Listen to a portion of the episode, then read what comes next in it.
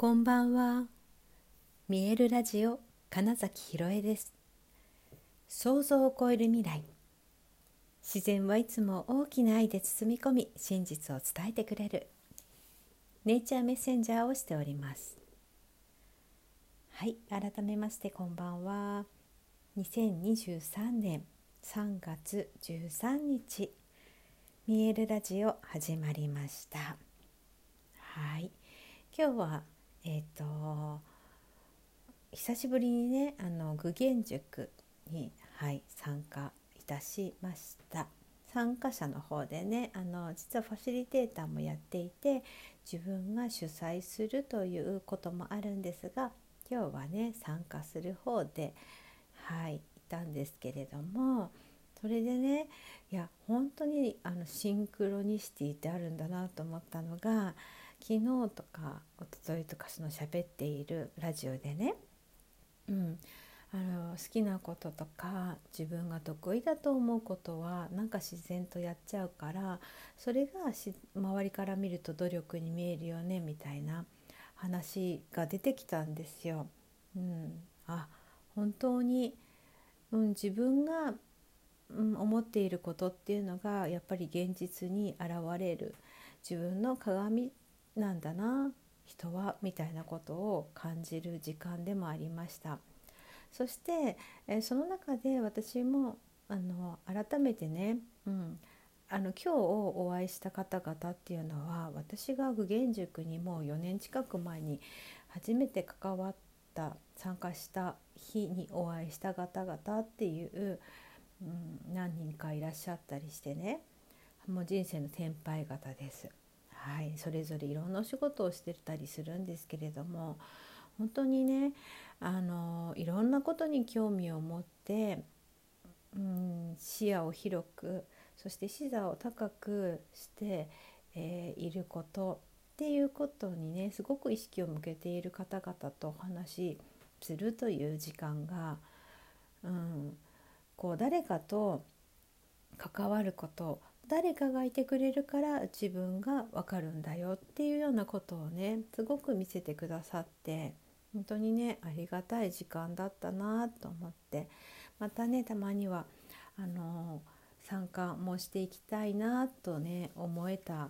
この出会いをねだから作ってくださったのはっていう思うともう本当に1 5 6年前の実はアルバイト先の店長さんだった方が、まあ、今は全然違う仕事をしてるんですが、まあ、その方がねあの連れてってくださったっていうきっかけがあって、ね、やっぱりこう出会いっていうのも人によって、えー、生まれているっていうこともね改めて本当にこのあの一瞬がかけ違っていたら今は起こってないっていう意味でうん、全て過去の何かが今につながっているから、まあ、そういう意味では本当にね失敗とかってないんだろうなって思うんです。あの何か、うん、ネガティブなことを感じるって言った時って多分、うん、視野が狭いとか視座が低いという状態で目の前のことに振り回されてしまっているだけなんじゃないかな。ネガティブなことが起こった時何かそこにとらわれそうになった時は時間軸も大きく広げて長いスパンで考えるっていうふうにしたら本当にただの一瞬にしかならなくてで本当に、えー、未来から見るとその過去のおかげで今があるわけでっていうふうにね、うん、思えるなっていうようなことをね今日はすごく感じたんですね。でねそうそうそうあのお一方東大出身の方っていうのがいらっしゃったんですけど、うんと、お仕事としては何だろうな IT のプログラムとかシステム構築みたいなことをやってらっしゃる方なんですけれどね。あのこの具現塾はね気分転換に出てますって。おっしゃるその気軽な感じ。その自分のお仕事に何かつなげようとかいうのでは全然ないっていうただ肩の力が抜けた感じでいらっしゃる方でね。でなんか今日たまたまなんでその東大を目指したんですか？とかなんか東大に受かるにはどんなことしたんですか？みたいなね質問が出てそれに答えてらっしゃったのがすごく面白かったのでちょっと紹介しますね。あのねえっと、東大に受かる人っていうのは容量がいい人なんですよって 言ったんです。でうんなんか分かるようで分からないってなるじゃないですか。ね、つまりあの教科書を丸ごと暗記できた人は東大に受かり応応用力がある人が京大に受かるんだよねっていうお話だったんですね。つまり東大は教科書に書いてることしか出ないんだよって、まあ、その方はおっしゃるんです。でも教科書を全部丸暗記今ね一応丸っと暗記できれば受かるよっていうけれども本当に丸々暗記するなんて多分まあできないよねと。でつまりその要領の良さっていうのは先生の立場、うん、教官、えー、とその入試問題を作る人の立場になって考えるとさって、うん、どこを問いにするかどこを答えさせたいかっていうのが分かるよねっていうお話なんです。そこが分かれば例えば試験範囲は30ページ分あるとしてもこの3ページだけ覚えておけば大丈夫だなっていう意味で要領よくお勉強してそれができる人が多分受かるんですよって。だから東大に受かるのなんて簡単だよって言ってました。うん、でねでもちゃんとねそれこそ先生は大体ここが試験に出るよって言ってると。確かに言ってる。ねそうですよね。うん、それをただただあの素直にあそれを覚えとけばいいんだなってやったんだよねみたいな話だったんですね。はいねあの東大にでもね受かるの簡単だよって いうのってなるほどなそっかそういう考え方もあるなって思えるじゃないですか。うん、であのー、それでもその中で多分、うん、あのね、勉強とか研究がやっぱり好きなんですっておっしゃったのがすごく大きなポイントだなって思ったんです。つまり今言ったような要領よく勉強するということさえそもそも勉強が好きとか思っていないとそういう視点を持つことも難しかったりするわけですね。だから勉強自体が趣味って本当におっしゃってたので実は。はい、楽しくて苦にならないと。特に数学なんてただのクイズじゃないですかって 言ってたのでやっぱりそれは本当にただ得意なことを好きだなと思うから、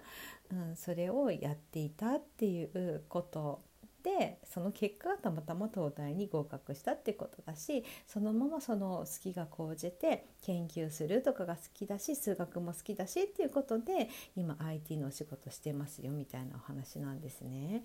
うん、この自分がやっぱり好きだと思うことだったら楽しく取り組めるよねってことなんですね。であともしくは今やっている仕事をどれだけ楽しくできるかを考えられるかってところがポイントなんじゃないかなってね、はい、ずっとお仕事をしてきた方々がおっしゃってました。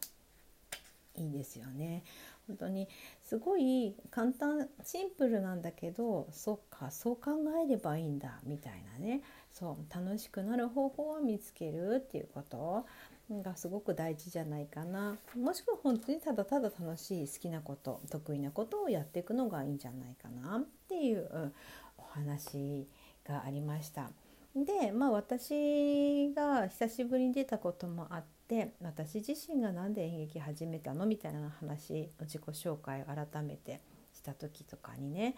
あのとある別の方が「その話を聞いてそれこそそのね4年前の初めましての時にから何度かお会いしてる方なんですけどその方が私のことをこう捉えましたと。はい、ひろえさんは未知なものに対して未知な世界のものに対して切り開いていくという力未来を開く力があるんじゃないかなと僕は感じましたよと。うん、で自分がやりたかったことやってるっていうのはあるかもしれないけどそれを「いいね」と言ってくださる周りの方々がいる中できっとお育ちになったんでしょうねって言ってくださって確かにそうだなって思えたんです。うん、私がこれやりたいあれやりたいっていうその結構自由にね、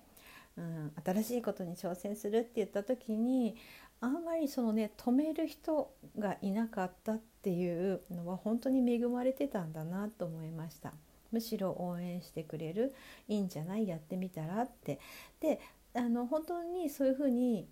声をかけてくださるおかげでもう自分で決めたんだからやるしかないと思って私はやることができたんだなっていうことをね、うん、その方のコメントで、うん、私は気づかされて、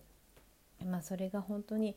あありがたいだから過去を持っているってことですね。そのおかげで今があるっていうのがそこにもつながった。なんかねそんな、うん、今日は誰かがいてくれるからこそ自分のことが分かる。誰かがいてくれるからいろいろな視点を持てる。考え方を受け取れるっていうことをよく体感できたね、うん、本当に参加してよかったなと思う2時間でした。ということで。本日もご視聴くださりありがとうございました2023年3月13日見えるラジオ金崎ひろえでしたおやすみなさい